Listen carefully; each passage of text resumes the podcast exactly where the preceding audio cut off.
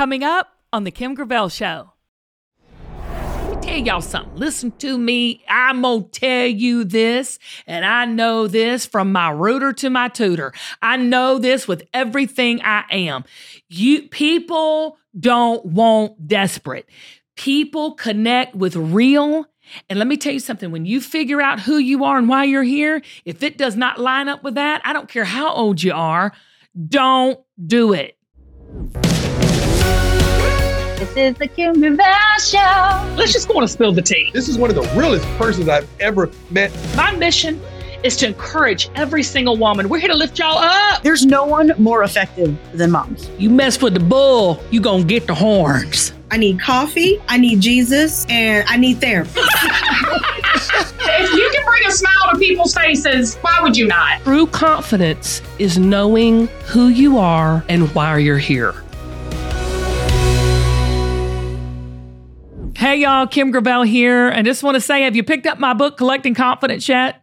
If you haven't, it's it's available wherever books are sold. I've heard from so many of you saying, Kim, it's touched my heart. And I can't tell you, that's the biggest compliment I could ever get.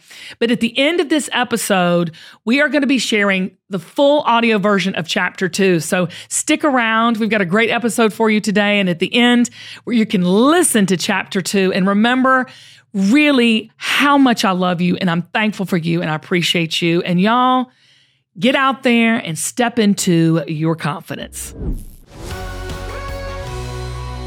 Hey, everybody.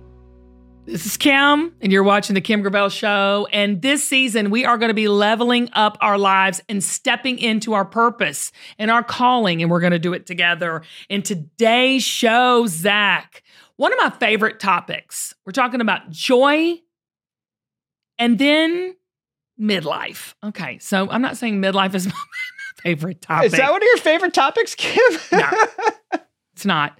Um, but I don't hate it. I'm just gonna tell you that I don't hate it. Um, I do think midlife has been really good to me, though. I think we are such a society where we think youth, we're so youth obsessed. Yeah. Um, but when I was young, I didn't know my butt from the hole in the ground. And let me tell you something, I know a lot of people that don't either, i.e., my children. What age do you think you started sort of getting it? Like, oh, mid 30s. How long did it take for you? Mid 30s. Okay. So I'm there. Like so right now basically I'm like I'm a baby. You're a, I'm like a You're a baby in the midlife cri- I mean in the midlife, you know, timeline. I, I will tell you so much. I just I have um you change too when you get a certain age because what what used to frustrate me, and get me so mm-hmm. like you know, frustrated and snippy and all that was when I was younger when when I was like come on, people don't get it. Let's go. You know, when people don't understand me and uh, uh. and now at it um yeah. like 50, I'm sitting there going, well, if they don't get it, that's okay. You know, like, like my whole my whole vibe has changed. Like my whole vibe is like with my kids even like they're like, "Mom," and I'm like, "Well, honey, you'll get it one day." You know, I'm I'm I'm not as I'm not as anxious to see things come to pass as I used to because I know that in the right time they will. There's there's something about midlife yeah. that's freeing if we let it, you know? Well, I I agree with you. Are you someone okay, Kim, are you someone that always tries hard? Like are you a try hard? Because I'm a try hard. And I've been thinking what is about a try hard? myself a lot. Because I don't like the word well, try. Like, I don't I don't I don't even allow my kids okay. to say the word try. So what do you mean by try hard? oh, is this hard? like a Yoda moment? Is this a do or do not? It's a little no Yoda. it's a little, little. And I'll tell you why, but tell um, me what you mean by try hard first. No, I was thinking about this recently. How I feel like I always I, like I'm I'm someone that tries hard at things, right? Like I will put in a lot of effort into like whatever it is. Like even if it's something totally silly like, oh, I need to replace the like LED lights in my kitchen and I'll spend an hour on like, you know, Walmart's website or whatever looking at like all the specs of the lights and I'm like, what what am I doing right now? Yeah, I so mean, I, that's I like a silly example, but that's what I mean. Like I'll try at everything. Well, yeah. I, I, think that's not bad. I mean, trying and putting means you know putting forth effort. You know what I'm saying? It's it's you know an effort to accomplish something. That's what try is. But when it comes to living out our calling or our purpose, or even the joy that we want in our life, I don't I don't think you can try. I think you just have to do or be. That that's hmm. the difference between you can try to change your light bulb, yes, but that word try has a little bit of hint that it possibly could fail. Oh. As humans, we are preconditioned to anticipate the failure, not the success. Like we go into things, into competitions, into athletic events, into a business, into a relationship, looking at ways that it could fail. We don't go into uh like my son, he go he plays tennis and he was in the regions you know, he was in him and his partner, doubles partner, they were in the region match. And th- the night before, he was talking about, well, and if they play this way, then we can hit it. Hit. He was already preparing that if they started failing, what he was going to do.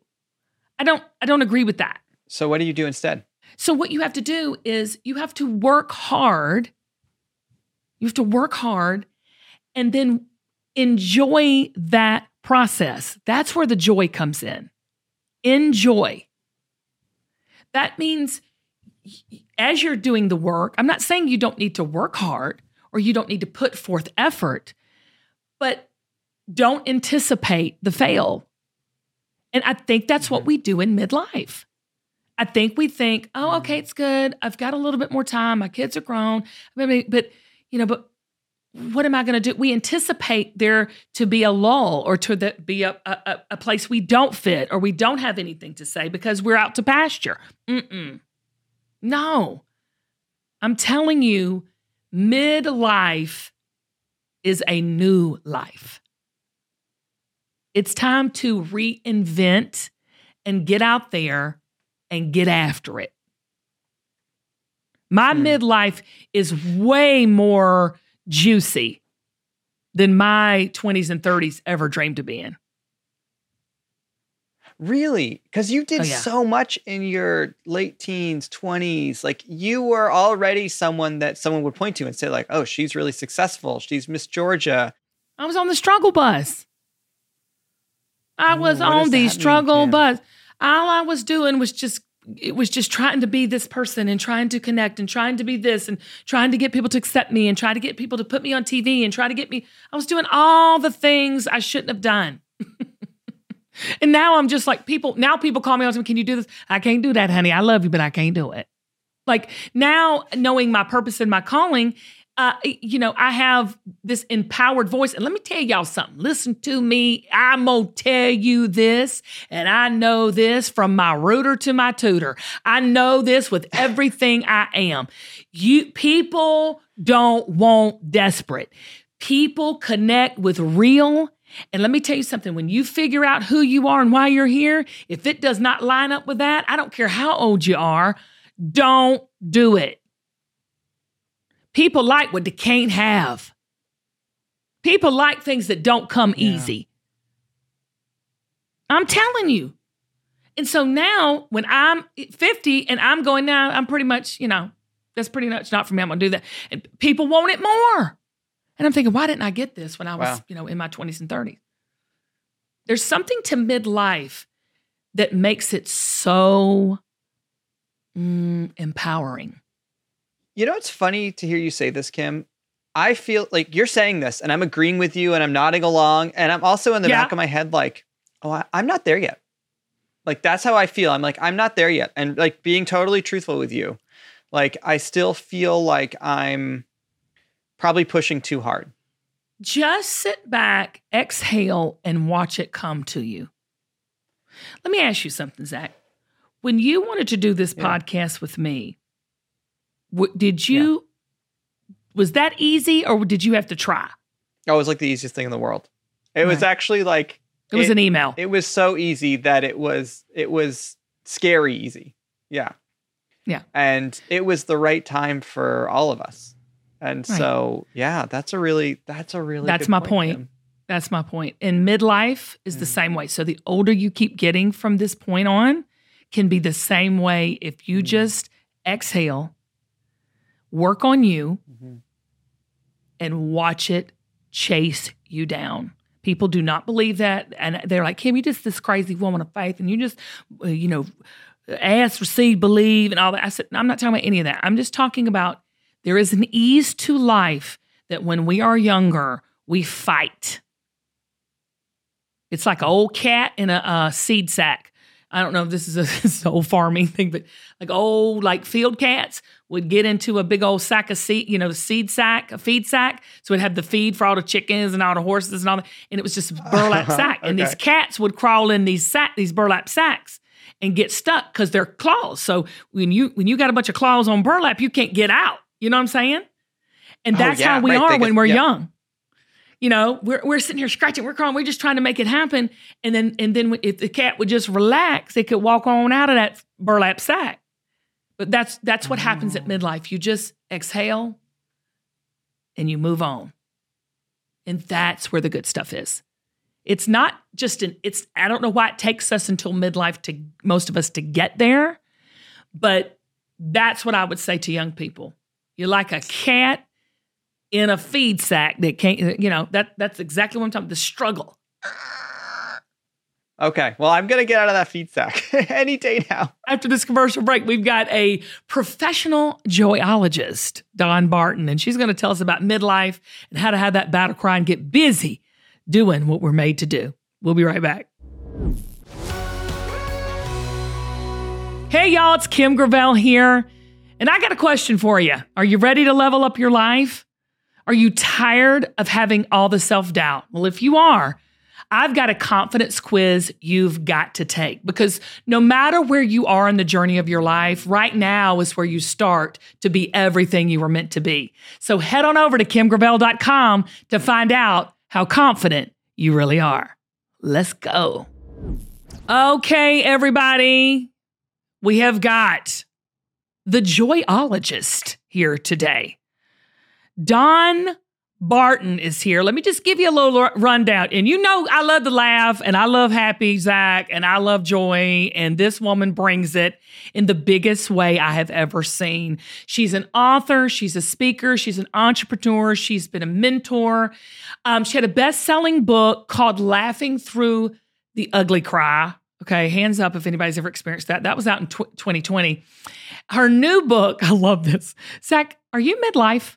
Uh, not not yet, Kim. Well, don't brag about it. I love your hesitation, but don't brag about it. Well, she's just her book is her book is called The Midlife Battle Cry: Redefining the Mighty Second Half. Okay, and it comes out May 9th. So we had to get her on the podcast. Um, she's also got a podcast coming out uh, called Porch Ramblings.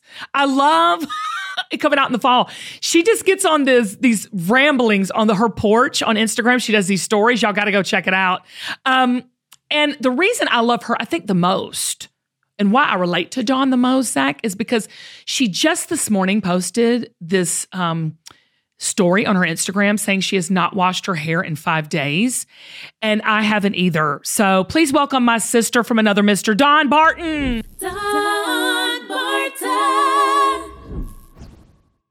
That was some good stuff. I'm okay if like if that's the end, like thank thank y'all for coming. We're good to go. That's all you need to know. Thank you. But Zach, I have to say, we did do a survey of what people thought midlife was, and Uh-huh. it came Oh. back 37 to 65. Ooh. Okay. Well, I'm 36, so Oh, not there right yet. there. Not Okay. there Wait yet. a minute, Dawn. Okay. Wait a minute. Midlife is up to 65 now. Who's saying that? A 65 year old? Well, that's what I was laughing. I was like, "Who's the 37 year old thinking she's midlife?" Like, I was going the other way. I was like, And- and- "Poor and baby I'm needs a hug." yeah. If 65 is midlife, we're in good shape, girl. We're in good shape. We're in good shape. Okay. Dawn, welcome to the podcast. I'm so glad. Thank you for having me. I'm so happy to be with you. I, I just love your message. I love your spirit. Y'all have got to go follow her on her social media. But Dawn, you've got to define for us what is a joyologist first. Oh, I, you know, I've ha- been half tempted to have them take that out of all of my media stuff because I love to say that about myself. But then when they go like, "Can you explain that?" I'll explain what happened. So there I was. What happened was, I was talking to my friend Caroline Boudreau. What happened was, I was talking to Caroline Boudreau, and I said, Caroline, I have just left this great big career. Uh, my book's not Yeah. out yet. I, I can't really say I'm an author, but all I want to do is I want to stand on mountaintops and really tell people about joy and Jesus. And she goes, Ah, you're a joyologist. I'm like, I am. I am. Oh, So there you go. There you go. Well, I, I think you are. You're you're actually. I'm going to say you're a little bit contagious um, in just getting to know you over your social media. It's it's so refreshing to see someone like yourself be real and honest and authentic with some of the things that you've been through in your life because you, you really dive deep to in, in your first book you've and I'm not saying anything y'all that she hasn't already said she's she's divorced she lost a child she had to bury her child you're a rape survivor. Mm-hmm. You've battled mm-hmm. stage 4 cancer. Dawn you really know what it means to be joyful. But what did you learn through all of those valleys about what true joy is? Yeah, I think that um, I wrote a book about joy, but it's actually a book about all the really horrible, you know, um, losing a child, being raped, and going to a full jury trial, um, having it was actually stage three um, cancer, and my mother having a brain aneurysm, my sister passing away. It was like these tsunamis of pain through life, but through it, I like I always feel a little sorry for people that don't have the tsunamis of pain in life because it's sort of in the Mm. valleys that we have this incredible relationship with God. Like I'm not ever standing on a when my life is so good, I don't think I give thanks and cries out to the level I do in a valley, right? I mean, I'm Mhm. like because I Yeah. no one throws better pity parties than me. Nobody. And um so I just started figuring out through all those valleys, not necessarily like not in the moment that I was going through the loss of my daughter. Um, but I did see joy in how people responded, how people helped, how people stepped up. And so I just started being a little more on purpose about living a life that you look for joy. In this last year, we've been through just the ringer on the caretaking thing with my mom. And I really have tried to be on purpose about looking for it in the medical staff, in looking for it in funny moments, you know, the things we could Sure. laugh about. It's just everywhere. We just got to look for it. Well, Dawn, I, I totally agree with you. It's I think that we learn and grow more in those valleys than we do the mountaintops. But when Mm-hmm. when you when you look around today, what's going on in the world? I mean, it is topsy turvy out there. You know, sometimes we think what's up is down and what's down is up, and and it's just such a um, unsettling time. And I, I think that that's par for course coming out of you know the lockdown and the pandemic that we did a lot of people reevaluated their life right? Like a lot of people took stock in mm-hmm. like what am i supposed to be doing? Why am i here? What is my purpose? What is it all for? When you talk about this midlife moment i think i think whoever answered from like 37 to 65 is kind of right because midlife you know when we're young we're just we're just carefree and we really don't plan. You know we're just just shooting blanks out here just you know swinging from the chandelier you know in our life and not having real purpose. But when you get in that 30s you're just like okay hold up. Wait a minute. What is this all about? What is it about midlife that really sparks this like interest in you know purpose and what's for us and what why we are here why god created us. What is that about you and why did you decide to write this book about it? Um, because I went through a great big, I had written my first book that beautifully released smack dab in the minute, May of 2020, right in the middle of a pandemic. wow. And um, we moved and we moved into this living situation of uh, my we have a 16 year old and my mother-in-law lives in the house with us and my parents live next door to us 66 steps away. Um, so we moved out here kind of the Clampetts went to the country and my life changed dramatically. I you know we are um, i was the number seven producer in mary kay cosmetics and i left it Oh my all uh, to yeah i left it all to write this book. I had a dream. I know i sound like a lunatic. I had a dream. God said No, you gonna write a book No, and I was like, no, I'm not. I, I don't write. I don't take notes. I don't journal. I'm not your girl. but I did. And it became a bestseller and it won, you know, New Christian Author of the Year. And it was just like such a great God story. But after all that, I was, I mean, the world was just stood still for me to go from that fast paced thing and then writing the book. And then I stopped. And when I stopped, I thought, I thought, I'm embarrassed to say, like God had forgotten me. I thought I felt invisible. I felt like a racehorse that had been put out to pasture. The fat lady had sung that the world was done with Dawn Barton, and I was 50 years old at the time. Um, and I, like I said, I throw great big Southern hand on the head pity parties. Rarely does anyone ever come, um, but I throw them a lot. Um, too, girl. and I decided, all right, now, now that the pity party has ha- run its course, let's fight to figure myself out again. And and it wasn't um, Mm. let's get back to who you were in your twenties. It was let's redefine who you are today. Like, what does that look like? Come and on. it started with something as stupid as what color do I like to wear? My closet Come was now. filled with black and gray and these boring colors. And I was like, no, I'm a coral. I'm a pink. I'm a color girl. What happened that I started dressing to step back in the world? There's something that happens to us in our 50s, late 40s, where we start to shrink a little. And it's ridiculous mm. because it's literally the best we've ever been. Our, our boobs are not, but the rest of us is totally the best we've ever been in life. yes, I would really say, I would So, say, yes. uh, our boobs have been through a lot at this point, but it is. I agree with you. It's the best it's ever been. So, so because everybody's listening right now, and so many people are right there with you, Dawn, and actually might be in that moment of going, "What, God? Do you want me to quit my, you know, lucrative job to write a book?" Like, what was that moment for you? What what made you decide I'm going to take that step? I loved what you said. Dawn, I'm telling you, this is so powerful. When you said, I had to fight to figure it out. What what is that? What fight are you talking about, girl?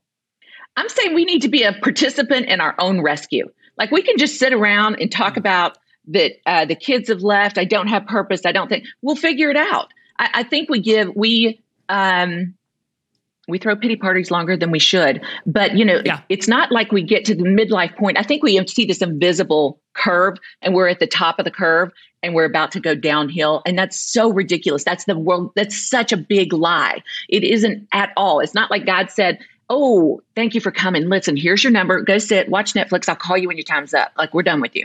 He uses us all the way through. So, why on earth would we ever pull back and give the microphone to somebody in their 20s who doesn't know what a chin hair is, right? I love it because I'm sitting here feeling my two or three I got right now. Oh my God, I absolutely love it. Dawn, it, mm-hmm. it's so true. And, and you're, you're firing me up, sis. I mean, you're speaking to me right now because I, we're in this together. You and I, we could be, you know, I was born in 71. When were you born? You were in the, you're 70s baby, aren't you? Sev- 70. Uh huh. 70. Yeah. So I mean, we're right there together. And it is it is so true that I mean, my mom who is 76, Dawn, is living her best life. She is a model on QVC. I mean, who would have thunk it, right? But when you said yes to your future in that midlife moment, what is it like today for you? Like are you happy? Are you sad? Is it is it is it easy? Is it hard? I mean, what is it right now for you? Because I think people think, oh, I'm just going to give it to God and it's just going to be amazing, but they don't realize it's it's still the journey. Yeah, and I think again, you're fighting for it. So what I find mm-hmm. humorous is I don't think I ever would have looked at 53 years old and I was going to be probably the busiest I'd been in a very long time. Now, what's different about that is I have the wisdom at this point to pick what my busy is and where I want it to be, and I have no problem saying no to stuff like. I have a whole chapter in the book called Hail to the No, H A I L, Hail to the No. Like, we have got to say no, Love that. you know? We have Like, to say no. Yeah. yeah. So, and yeah, we have to say no. So, right now, my life is filled with a lot of things I've said yes to, and I like the way it looks. I do. Well, I like this quote from your book where you say, if you're like me, you've spent the last few decades bending and giving and morphing to serve so many different people and jobs and the communities that are no longer sure, and you're no longer sure what's left for you left of you. As women, what do you mean by that? Uh, well, I, I think one of the probably the easiest, but of course there are women out there without children. But one of the easiest is you you've bent so much in raising children and giving so much of who you are to raising children, and then these children have you've done your job, they've grown and flown, and you you forgot to be raising you alongside it. So you feel a little bit lost. You're um, not quite sure what your purpose is anymore, not quite sure of identity. Um, but it also can happen if just there's just a shift. I, I feel like it's the shift in life where God takes us by the shoulders and He's like, wake up. Like this is time for you to fully live. No more stepping back. No more. I can totally relate to what you're saying. I mean, I would just love to sit down and grab some dinner and have a coffee with you and, and let's just talk and just talk about this because I think I'm not alone out here feeling that. That's why I think your book is going to be so amazing and touch so many people. But why do you think we shrink back? I think that we have a, society that raises up youth and raises up a, a physical appearance of a certain type. So when we no longer fit into that, we think we're supposed to shrink back. Um, but it's absolutely not true. But I think that we do pull back because we aren't physically what we used to be. And if I'm going to be really honest, there was a season I was shrinking back because I was starting to have things like, you know, why did I walk in this room? So it's like I wasn't functioning at the same brain level. I was having more brain Mm. fog. I was having all the things that are happening with your body. I went out after that really proactively to kind of, you know, I started eating clean, which is just horrid. I just might add. Oh my no, gosh. But it, uh, No, I no, I agree. No, we can talk about that in a real way. Yeah. That really stinks, right? it does. Dawn, Like it stinks. like, let me eat all the things and all the carbs and all the bread and all the fats and be my best self, right? Dawn, this morning I stopped by the f- local food mart. Zach, you'll love this because Zach knows this about me. And I bought what Mhm. these hostess cake calls zingers. Have y'all ever had zingers? They're like a chocolate devil's food, and I think Oh. they're called devil's food for a reason, with a little icing on them. And there's a set of three. Have you ever had them? No. It sounds amazing. Oh my god, y'all! It's the best things ever. It's got a, a, a little cream fill. It's like a chocolate Twinkie, an Mm. iced chocolate. Bless us Twinkie. for the nourishment of my body, Lord. Mhm. Just pray, just pray it. Zach, what were you gonna say? You were you were trying to chime in. I interrupted you. Oh, I was I was just gonna ask Dawn what what does eating clean mean like for you? Because I think Right. it means something Ah. different for a lot of people. Yeah, it was no. Um, well, I actually do have a, a reaction to gluten, so I'm gluten intolerant. So it's no gluten, no sugar, um, it, no fun, no life, no, nothing good. You know. It just sucks. That's Okay. what we're gonna say. Yeah. It's just terrible. Best I ever feel, Um, though. It's yeah. Yeah, I feel great, but I'm miserable. I love it. Isn't that, hey, great, yeah, that sounds a hate it. little exactly. that sounds a little bit like marriage. But anyway, that's another podcast. We'll talk about that later. That's your next book. That's your next book. Okay. I feel great, but I'm miserable. Here we go. Right. Zach, Oh, Zach, you might want to cut that out. No, but it's true. I, But, I'm um, keeping it. I know, I knew you would.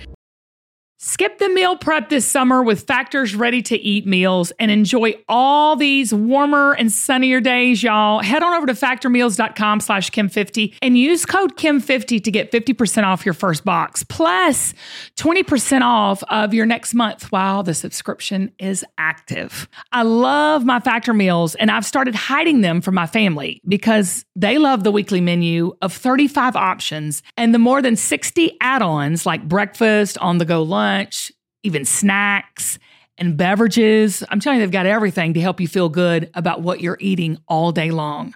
Y'all, they're delicious. They're high quality, chef prepared, absolutely never frozen, and they're on the table in less than two minutes. Factor meals eliminate all the hassle of prepping, cooking, or cleaning up. Y'all, I don't have time for all of that. All you do is simply heat it up and savor the good stuff.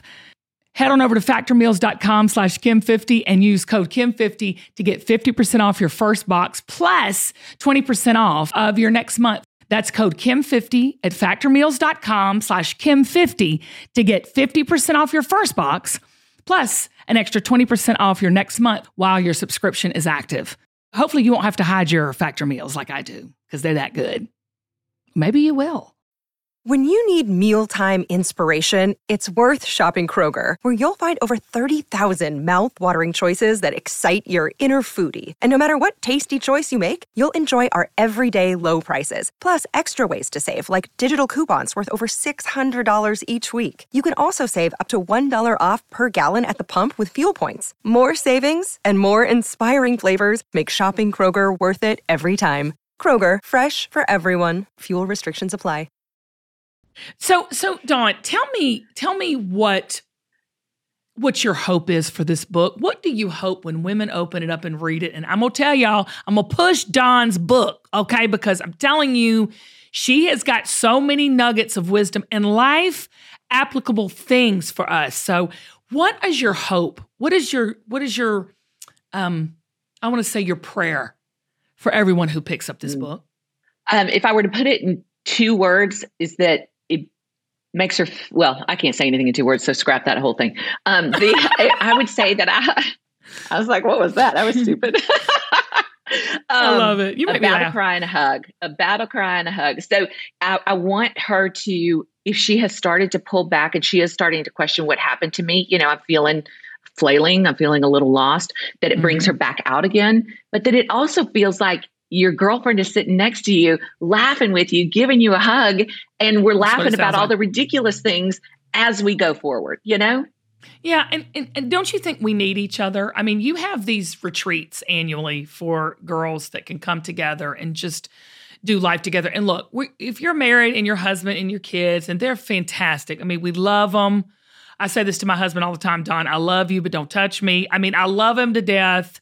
He is the man of my life. But there's just something about when girls come together and we come into community together.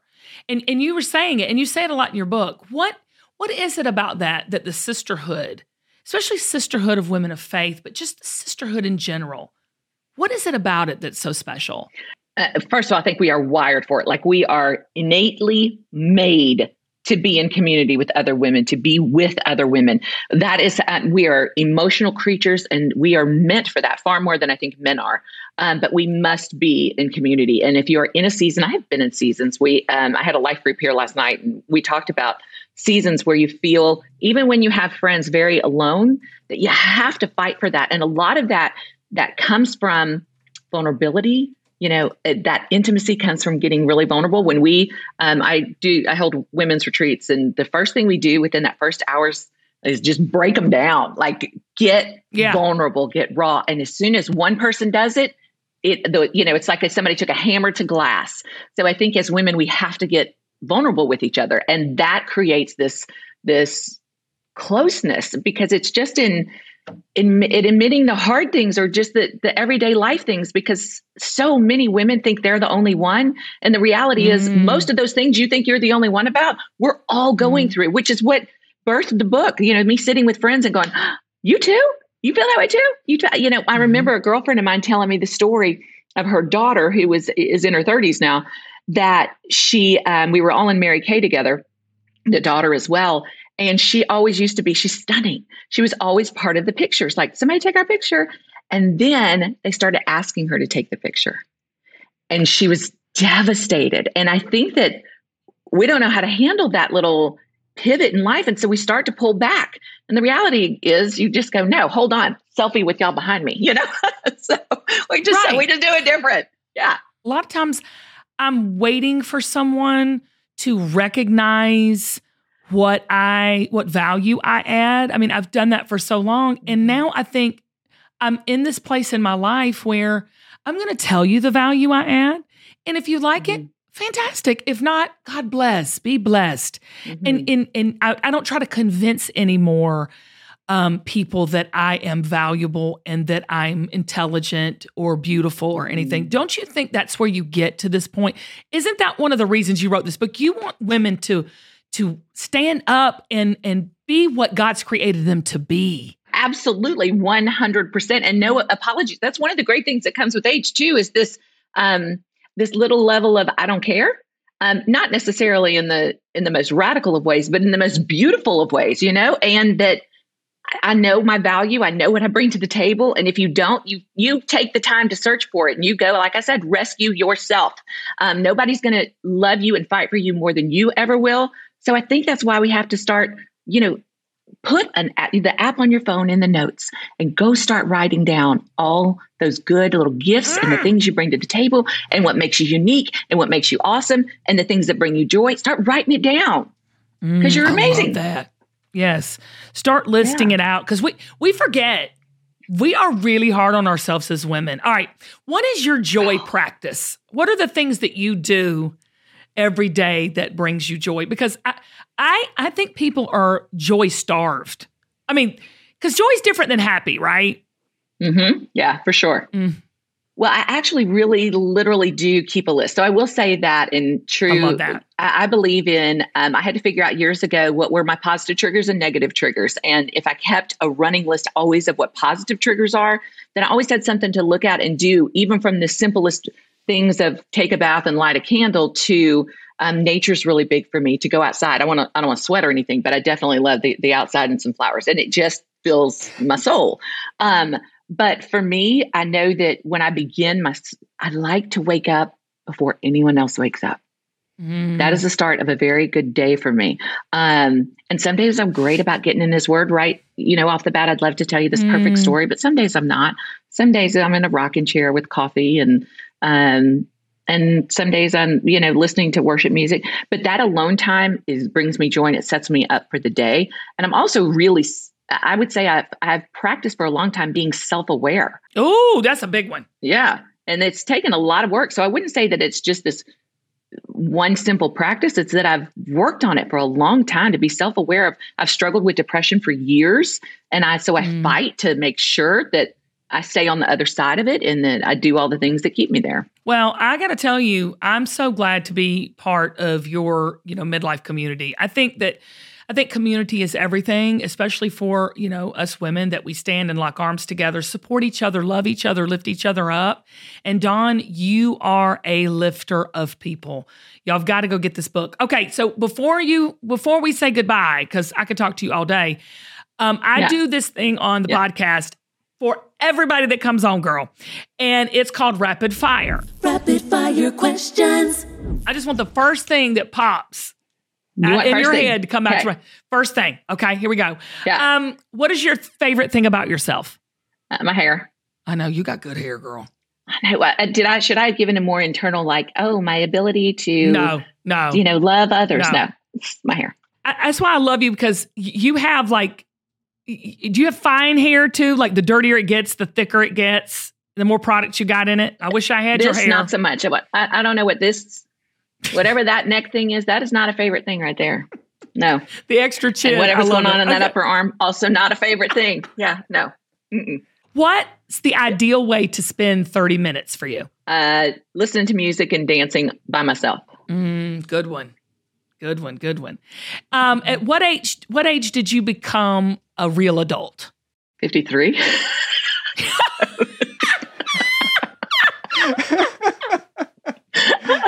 I, ho- I, I don't is- know what that means, but I hope maybe I never am. You know, like I love it. I love Uh, that. Um, if you could choose to stay a certain age forever, what age would it be? each age I'm getting to is my favorite. So I truly would say 53 right now. This really has been my favorite age. I love it. I love it. Okay. What movie do you always watch when it's on TV? The one in my head that I'm is Shawshank Redemption, but that's not truly the. It's a great movie. I would say Pretty Woman. I love that movie. It's a, I- I was it's, like, it's a great movie. yeah. It doesn't take me much to get pulled into a TV. It's like a, a moth to a flame. I'm like, oh gosh, look, oh, I like this one. So uh, you know, I'm not it. I love that fine tuned. What is your favorite junk food? Mm, ice cream. Mm, I was I had a hankering for that last night. Okay. Um, what is the best advice you'd give to your younger self? Um, that that they. I don't know how to say this nicely. That um, people really aren't watching that much. Nobody really cares. Like wear Mm. the outfit you wanted to wear. Don't overthink it. Wear decorate your house the way you want to do it. Don't overthink it. Nobody really cares. that would be mine. You're so right. My daddy used to always say that. He said, "Can't." I said, "Quit worrying about what people think, because they're not thinking about you anyway." Um, Mhm. what does it mean to you to be confident? Doing the things you want to do, going the places you want to go with a smile on your face, not holding back. Um, that to me is confidence. Confidence in who you are, and do and because of that, you do the things that you secretly want to do. All right, last question. Who is your celebrity crush? Okay, I'm going to answer this, but it's not really. Okay, can I qualify my answer? Do I just have to say the name? Nope, that's not how it works. You can You just have to say it the name? afterwards. Just say the name and then explain why. Okay, it, it needs explanation. Matthew McConaughey. But Okay. I don't but think it I- I- that's fantastic. Oh, it totally does. I I have to tell you why though. Um, Okay. Because I'm I, I didn't particularly care for him. Um, I'm just not a huge fan. And just roll, roll with me a second because I'm sounding hor- I'm here. horrible. I'm with you. And uh, I'm there's with this- you. I'm with he you. did that movie Ma- Magic. He did the movie Magic Mike, and there's the scene where his legs are crossed and he has nothing on, and he bends over and they film it from the back. And I've never gotten that vision out of my head. So it really was not like I said. I had to qualify this answer, but he just did that book called Green Lights. Yeah. And the audiobook I thought was so phenomenal that as when I went to read my audiobook, I'm like, oh, yes, I am going to be like Matthew. I'm going to read this full on. I got this. I'm going to do this. And the engineer, as I was reading it, he was like, I was like, I'm trying to do like Matthew McConaughey. And he was like, yeah, um, stop. so that is why I said his name. I love how you said Magic Mike in the naked behind the scenes shot and then green light audiobook mm-hmm. all in the same sentence. So I'm going to leave you with this. All right, all right, all right.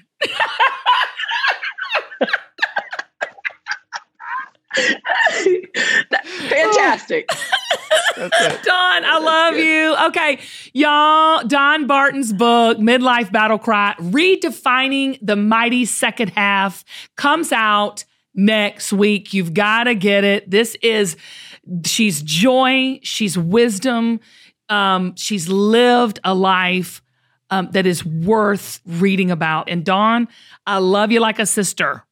I feel the same. I feel the same.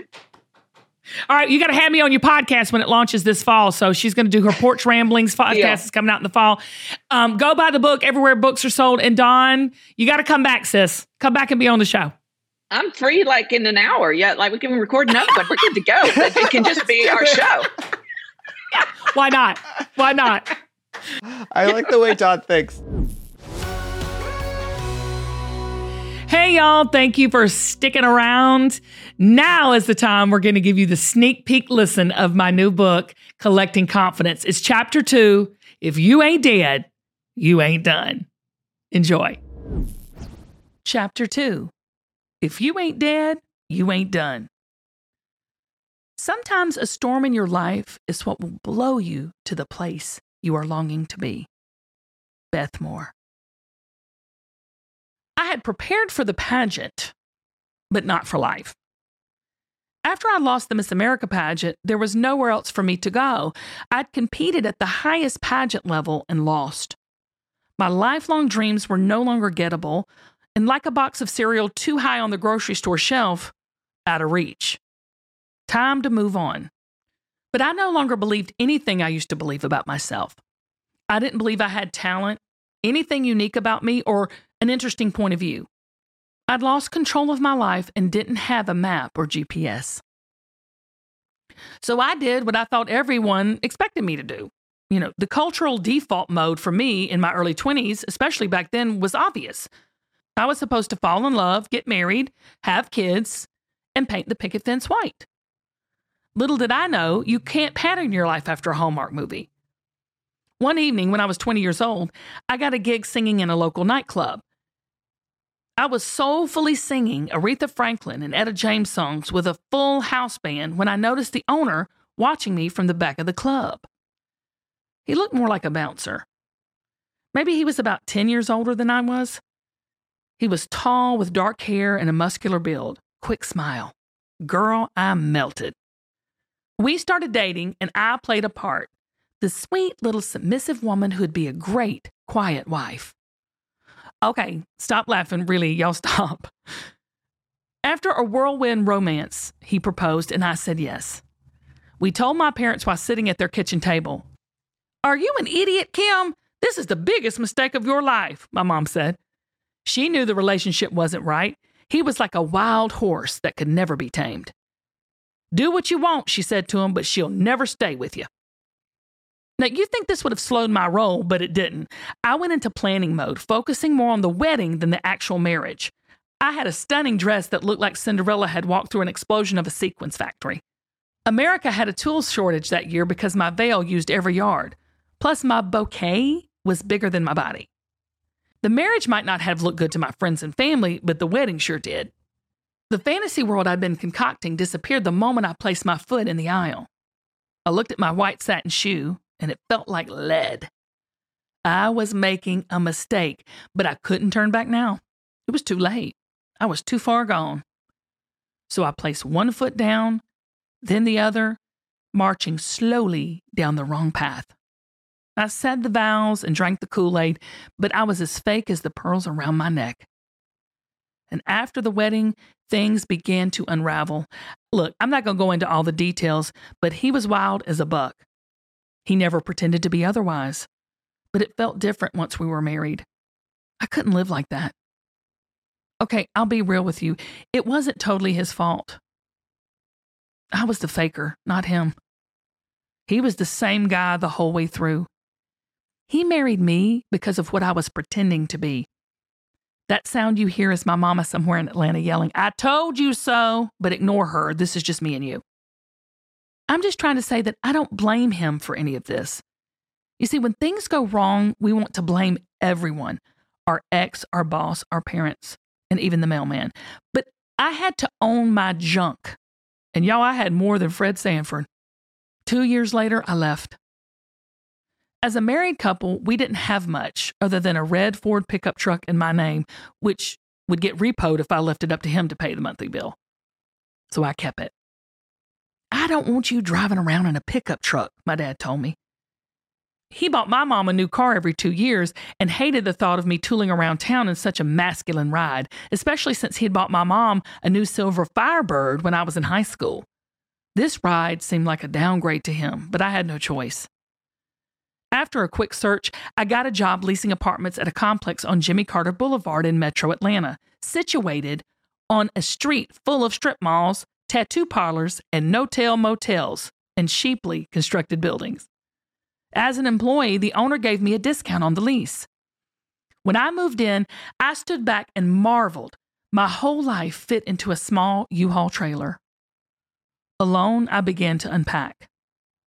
The tears I was crying must have blinded my vision because when I unpacked a wedding gift, an expensive vase, I dropped it and watched it break into a thousand pieces. And that's how my heart felt shattered, hopeless, weary, weighed down. Still, I did what I had to do. I swept it all up and tried to make a home. I didn't have much to work with. My new place had a small bedroom, dingy carpet, walls thinner than water, and carpet in the bathroom. But it also had a dining room, sunroom, fireplace, and a beautiful wooded view. Dad didn't see its attributes, and when he came over for the first time, he frowned. He wasn't the stereotypical protective dad who tried to clean up my messes. He always empowered me to protect myself. Even though my parents ended up with the country club life, they built everything they had from the ground up. They knew I'd made my bed and I had to lie in it. Though this life wasn't what Dad had envisioned for me, he knew it wasn't what I envisioned for myself. Dreaming was over. This was just straight up survival. I'd ruined my life and needed to figure out Plan B. What are people going to think about me? I cried to him as we stood in that apartment. Everyone came to the wedding, and now. Kim, I have some news for you. He stopped me right there. They're not thinking about you at all. They're thinking about themselves. And he was right. This dingy, seedy apartment was a physical reminder of the mess I'd made of my own life. But I was determined to make a palace out of that place. I tried to make it reflect my true self. Who was my true self? I didn't know anymore. No idea. And surely to goodness, not this. I got cleaning supplies. I scrubbed, I vacuumed, and cleaned that apartment until it sparkled like Prince Charming's teeth. First, I painted the boring tan walls pink. And y'all think Pepto Bismol pink. My neighbor, who was single and recently divorced too, came over to help me. She painted the walls and I handled the trim. Then I got a white couch, a shower curtain with big pink flowers on it, and a rug to cover up the dingy carpet. I went to a furniture rental place that had old stuff they couldn't rent anymore. And there I found a gorgeous white lacquer dining room set, on which I applied white nail polish to cover up most of the nicks and dings. I bought dishes from the grocery store and hung pictures on the walls. Think 1980s Art Deco Duran Duran album cover type art. And when I was finished, paint splatters dried on my sweatpants. I looked around and I said, Yeah, that's more like it. Dad would call me every morning at six o'clock on the way to work. He was my therapist, my life coach before life coaches were a thing. He would say, It's just so hard for me to watch you go through this.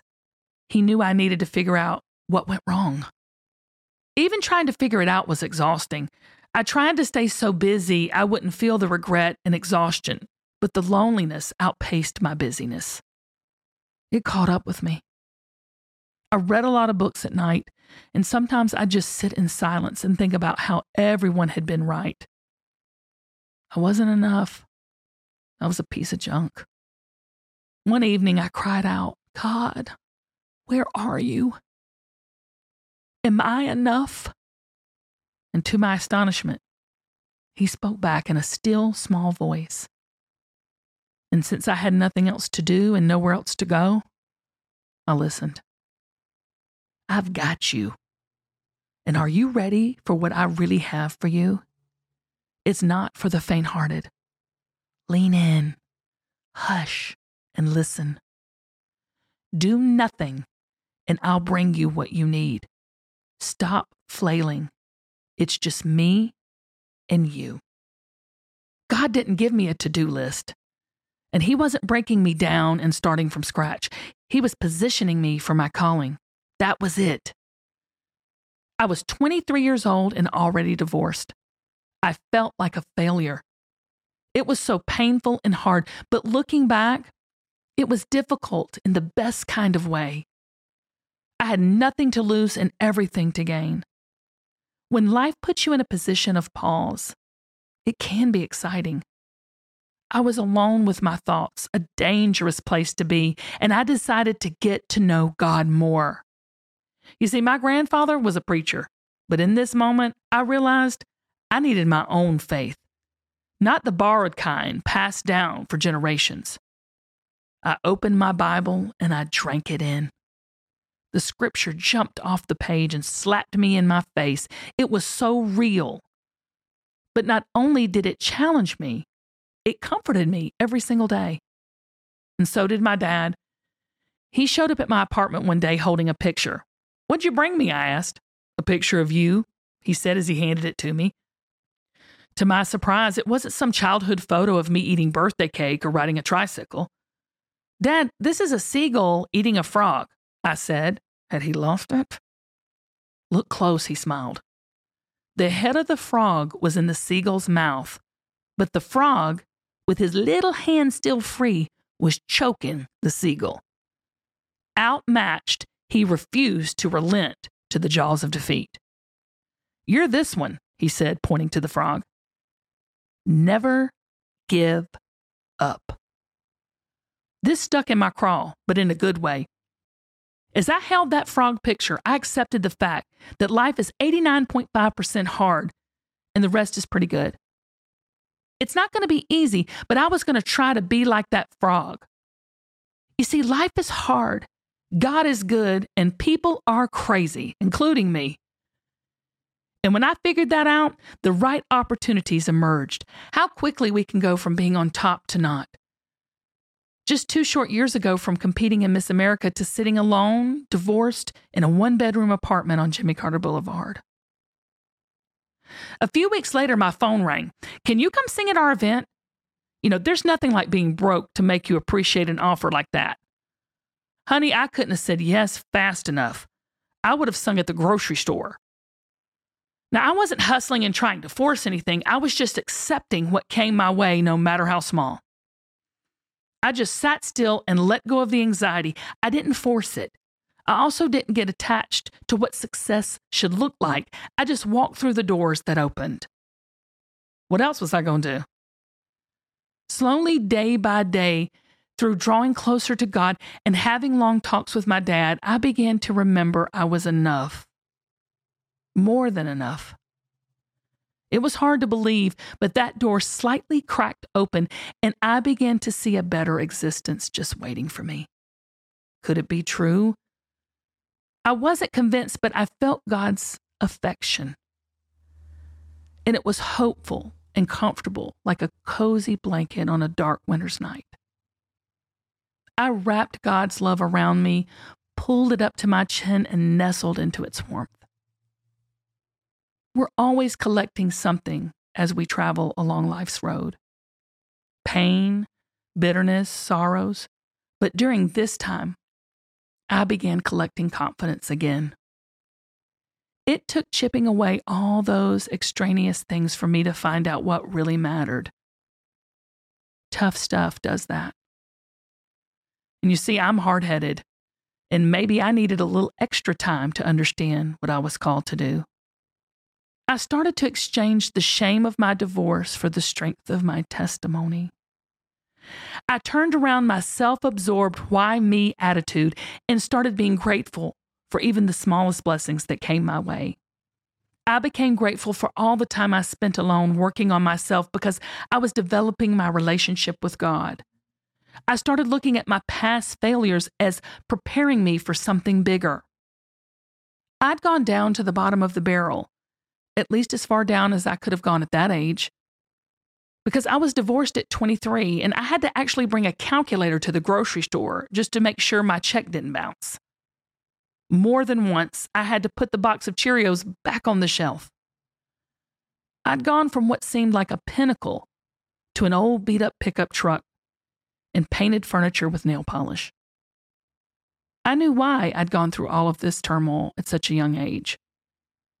You can't make as many bad decisions as I had and then act surprised when it all unravels. But through all the struggles, I began to understand the why of my life, and you can use your dark moments to understand your whys as well. Do you believe that everyone has a calling? I've traveled the world and asked audiences if they believe that people have a calling. Without fail, every hand goes up. But when I ask how many are living their life's calling, cue to crickets.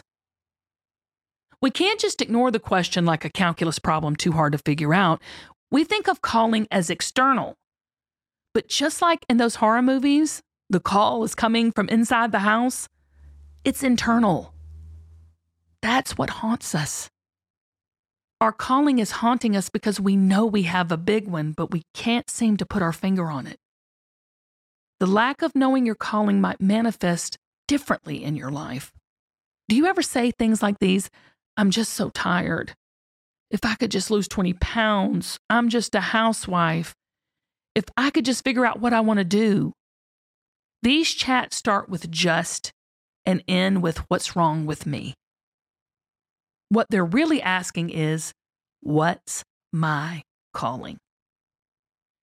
It might seem mysterious and impossible, but I began to ask, to search, to beg for understanding. I was flat on my face before God month after month, asking, Why am I on this planet? Then, like Arnold Horshack from the TV show Welcome Back Kotter, my calling raised its hand and got my attention.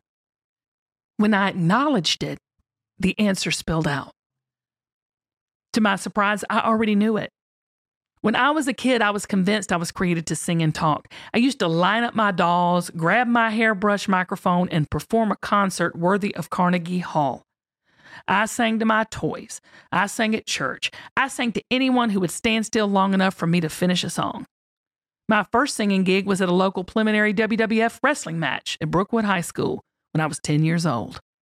I walked out there with my plaid skirt and my argyle socks, carrying a boom box and listening to the instrumental version of Angels Watching Over Me by Amy Grant. I was scared to death, and I even peed on myself a little bit. But honey, I belted that song to all those down home tatted wrestling fans. And back then, I knew why I was created. But life beat it out of me. Heck, Maybe I just got distracted by the sexy nightclub owner. And there it was, right there again, familiar, smiling. Hey, it's me again. But my calling in life was not an occupation, it was a vocation. Maybe you've heard people use occupation and vocation interchangeably, but they're not the same. An occupation is what you decide to do, a vocation is following a voice. the Latin word vocare, meaning to call. And God is the one who calls.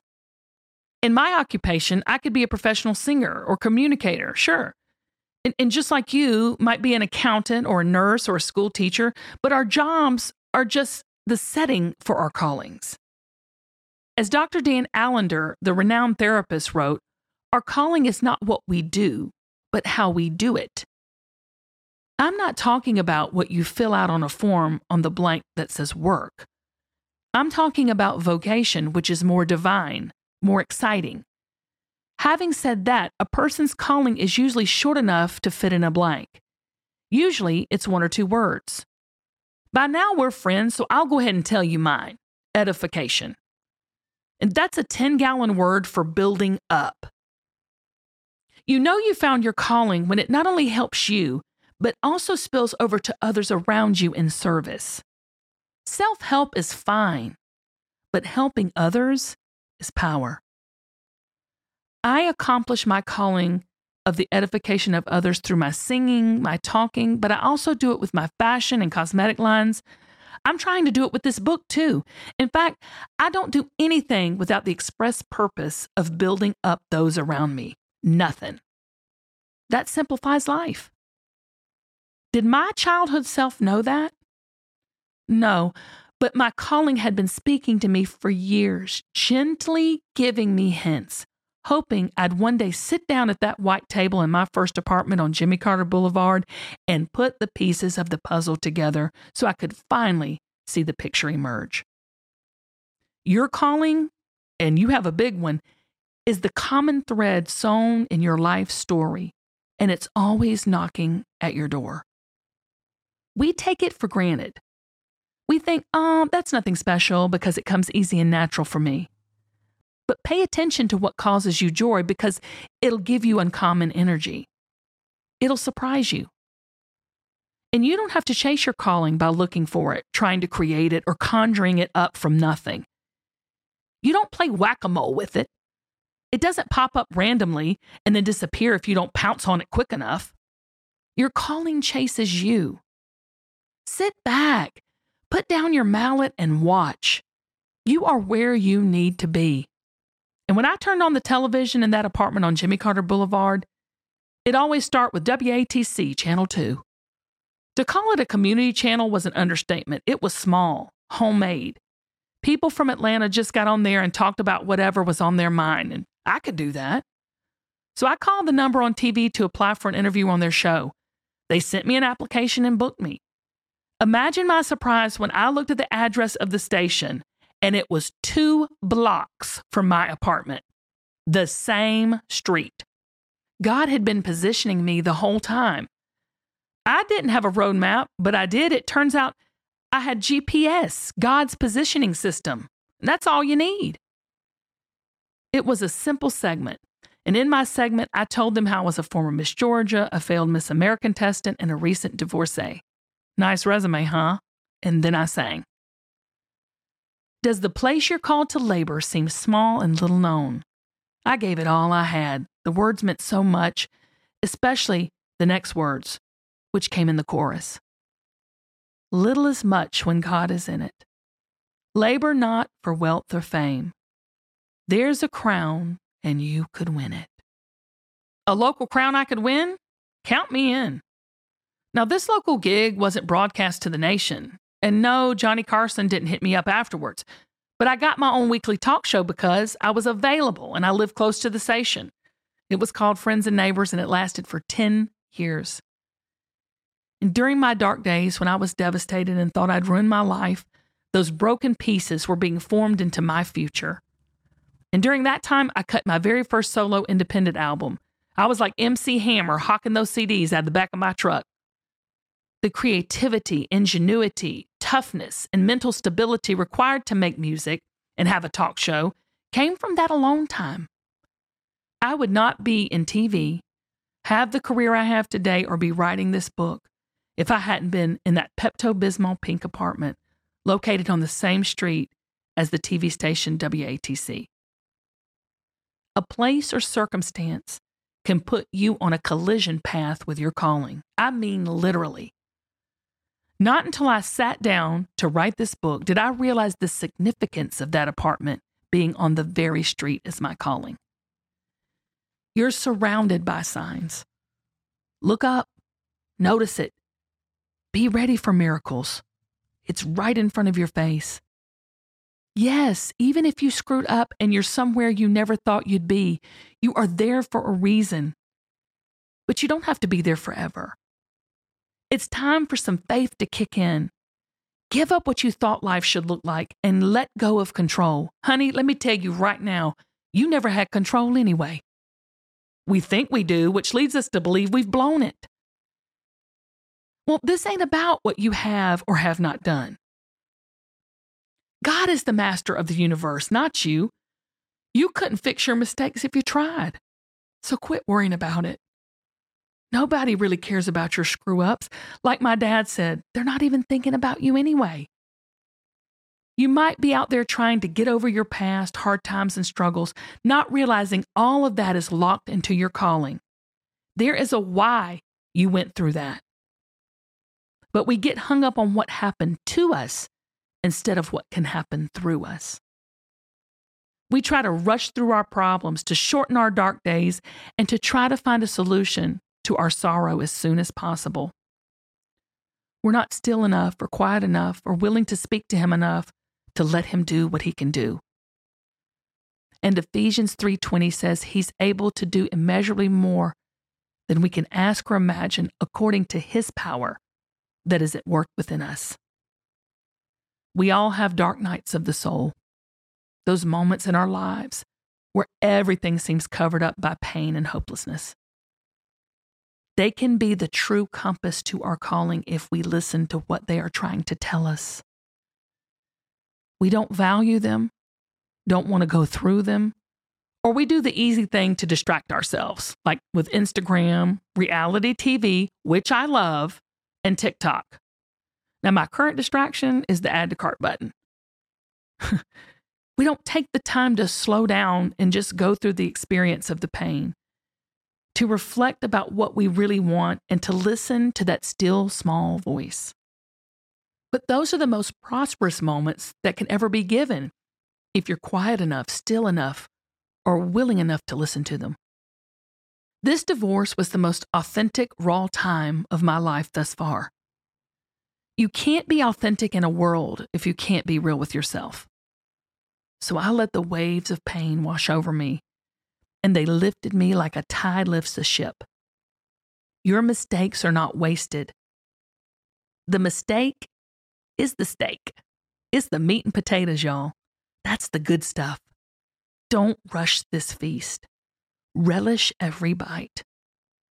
I want you to live your passion when it comes to a dress or pant size, y'all, I'm a tight 12 and a loose 14. And that's okay for clothing. But no one wants a life that's ill fitting. You want to live a life that's custom made, designed to fit you perfectly. Sadly, too many people are trying to fit into a life they outgrew years ago. I did this big time. We keep having the same tired conversations with ourselves and others when our hearts know we were meant for greater things. And now is the right time to do and be and talk about greater things. When you're operating in your calling, confidence comes. It feels like home. And y'all, there's no mortgage, no interest rate, and it's free. It was a gift given to you in your mother's womb by God at the beginning of time. The only thing you have to do is figure out what you're passionate about and do it. If you're not passionate, it'll be stale. It won't be authentic. It won't be true. And that's everything.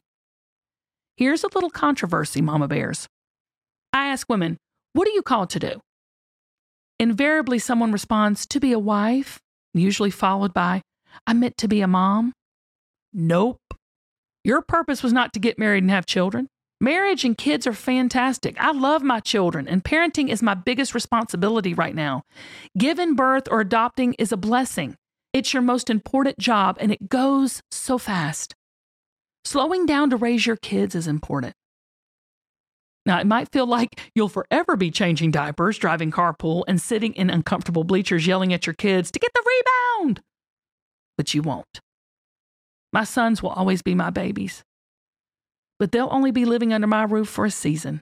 Do the math. If you live until you're 90, your kids will usually be at home for only 20% of your life. It's a short amount of time. What are you going to do with the rest of your time? The best thing we can do for our children is to live out our calling. Parenting is more about who you are than about what you do or say. We are our calling, and living that out will set them on their own path to calling. When I was a little girl and started to get a glimpse of what my life might be, I was usually alone, sitting quietly playing with my dolls or walking to school. Things were quiet enough for me to notice that still small voice. I did have a big advantage over some of you youngins. I didn't have an iPhone, a console, or an iPad to distract me. It was just me, strawberry shortcake, and Shaun Cassidy looking down at me from a poster on the wall. When I was home, I was home. I could just be me. I could play and get dirty, and it didn't matter. When I hit my teens, if I had a big old zit right on my forehead, I didn't care, and no one else did either. When I was growing up, I could freely be me, flaws and all. But social media has burst that bubble. The pressure to be perfect has infiltrated the four walls of our homes. Now, even if you're lying on your couch, you can compare your butt to Kim Kardashian's, and she has a killer booty. See the exotic vacations of your neighbors and feel less important than anyone else. But 99.9% of people you see online have lives that aren't as sparkly without the filter. Confession this includes me. I edit my photos, but I'm real enough to admit it. Sometimes optics can help a girl out, you know, but optics aren't power. True power comes from a place you cannot see in a photo, even with the best Instagram filter. Now, I'm not blaming social media, I'm on every platform, but it's harder than ever to be present in the moment. So turn off your apps, sit still, get quiet, and be willing to pay attention to what's going on inside you. Your calling is personal. You're called to be you, and your calling is aligned with your personality, talent, and era. God created you at this specific time with your specific gifts and talents. In this book, I want to encourage you to use what you've got. We're taught that we have to measure our worth and consequence immediately by the number of digits in our bank account, the number of likes we have on our social media post, or the number of steps taken on those pesky health apps. Wait, I've only taken 37 steps today. Okay, there must be something wrong with my tech. But life doesn't work that way. We can't measure our worth by numbers. You are priceless, even if it looks like your impact is small. Don't despise small beginnings because we can't do what we're not called to do. We're supposed to teach our children how to live so that wisdom is passed down through the generations, but they can't do our work, and we can't do theirs. Even if it seems you share the same calling with another person, it will manifest in different ways, present different challenges, and offer different payoffs. But living in your calling is reward enough because it multiplies. The more you operate in this place of calling, the more opportunities, platforms, resources, and joy, and just everything else multiplies. Yes, in this lifetime. It not only creates a legacy, but you reap huge benefits in the now. When you finally give up your illusion of control and lean into your calling, God gives extravagantly in ways you can't imagine, with results that last. Your calling is prolific. There's an old saying that goes like this You can count the seeds in an apple, but you can't count the apples in a seed. The more you plant, the more you harvest. But walking in your true calling produces much fruit and has a lot of offspring. Some of the fruit isn't good, and some of the harvest doesn't come as you'd hoped, but even in that, your harvest is bountiful and it takes time to grow. It also multiplies in ways you won't be able to see immediately. Case in point, in Germany, 20,000 people per day visit the most famous tourist sites, the Cologne Cathedral. The first stone of the building created to provide a final resting place for the remains of the three wise men in the Bible story of Christmas was laid in 1248, and it wasn't completed for 632 years. Look, I get antsy when a bathroom remodel takes a few months. However, these cathedral builders were willing to start a project, do their part, and trust that the work would be completed not by their kids or their grandchildren or even their grandchildren's grandchildren. And their work still creates awe in camera toting tourists today. The cathedral bricklayers, who worked over six centuries, had the same overall purpose, but each was called to a different stage of the process, which came with its own challenges and opportunities. The bricklayers in 1248 Cologne could lay the first stones, I bet some of them felt a sense of hopelessness without knowing the end result. Maybe others were determined. The 1880 bricklayers who completed the cathedral, a day that became a national holiday, didn't have the vision to lay the first stone, but got to enjoy the celebration. Your calling resides in perpetuity and does not obey your self imposed timetable. To paraphrase Gandalf in The Fellowship of the Ring, calling is never late nor early. It operates precisely when it means to. Your calling never expires. I could have done anything in my 20s, but I followed a pattern. Instead of doing what I thought the culture wanted me to do, I should have figured out my calling. That's what happened during my time alone in my apartment, and it changed my life. The beautiful thing is, you can do this at any age. The world will tell you that you can only answer your calling when you're young. But it isn't like that chunky milk in the back of the fridge. It doesn't expire. I've always loved to be around older women, breathing in their wisdom. My mother, who is now in her 70s, is living her best life. Suddenly, she's modeling on national television. While most people don't get to reinvent themselves as models, I've had dozens of mentors in my life, women and a few men, who've had cool hobbies and those who didn't. They didn't tell me how to live, they modeled character and integrity. The world tells us our calling presents itself during a small window of time. One strike and you're out. You may think you've had your one chance to accomplish your dreams and let it slip through your fingers. You have not. See, God finishes what He starts. And your calling reveals itself gradually as you can handle it. Pay attention to the miracles around you. I now have a business with more than $200 million in sales, but sometimes I long for those times in that Pepto Bismol apartment. Ain't that funny? I'd give anything to be alone there right now with a full day just to cry it out alone with my thoughts. I'd love to have my neighbor pop in and help me paint sloppily. Those years are right up there with the birth of my children. And looking back, the time of angst was one of my happiest, most important times. I was on my own. And as I spent more time reading my Bible and spending time with my Heavenly Father and my earthly one, eventually I felt the same jolt of joy I experienced when I jumped that fence and walked to that elementary school all by myself.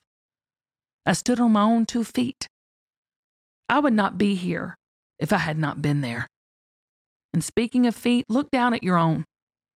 Are you on the right path? If not, I'm here to tell you that it's not too late for you to pick a new path. You have to start where you are to get to where you want to be. Your feet might feel like lead. You might be either too afraid or too tired to take a step in a new direction. But take a moment to pause you might be in a terrible place, but I challenge you to see the beauty around you. Your place of regret is also a place of enormous hope and opportunity. So go ahead, pick up your foot, and turn yourself in the right direction. You don't have to figure out your whole life to start living your calling. Because if you ain't dead, you ain't done. I wish I had this your hair. not so much. I, I don't know what this whatever that neck thing is, that is not a favorite thing right there. No. The extra chin. And whatever's I love going on it. in that upper arm, also not a favorite thing. I'm going to quote Yoda. There is no try, only do. I don't think that's the quote. Y'all get the picture. do or do not. There is no try. That's what I meant to say. It's do or not do. there is no try. Do you want to do it again? What did I say? You, want to just, you said there is no try, just do. Same difference, Zach. The Kim Gravel Show is produced and edited by Zach Miller at Uncommon Audio. Our associate producer is Kathleen Grant, the brunette exec. Production help from Emily Breeden and Sarah Noto. Our cover art is designed by Sanaz at Mammarian Creative, and Mike Kligerman edits the show. And a special thanks to the team at QVC. Head over to thekimgravelshow.com and sign up for our mailing list. Again, we can't do this without you, so thank you for listening, and we love you.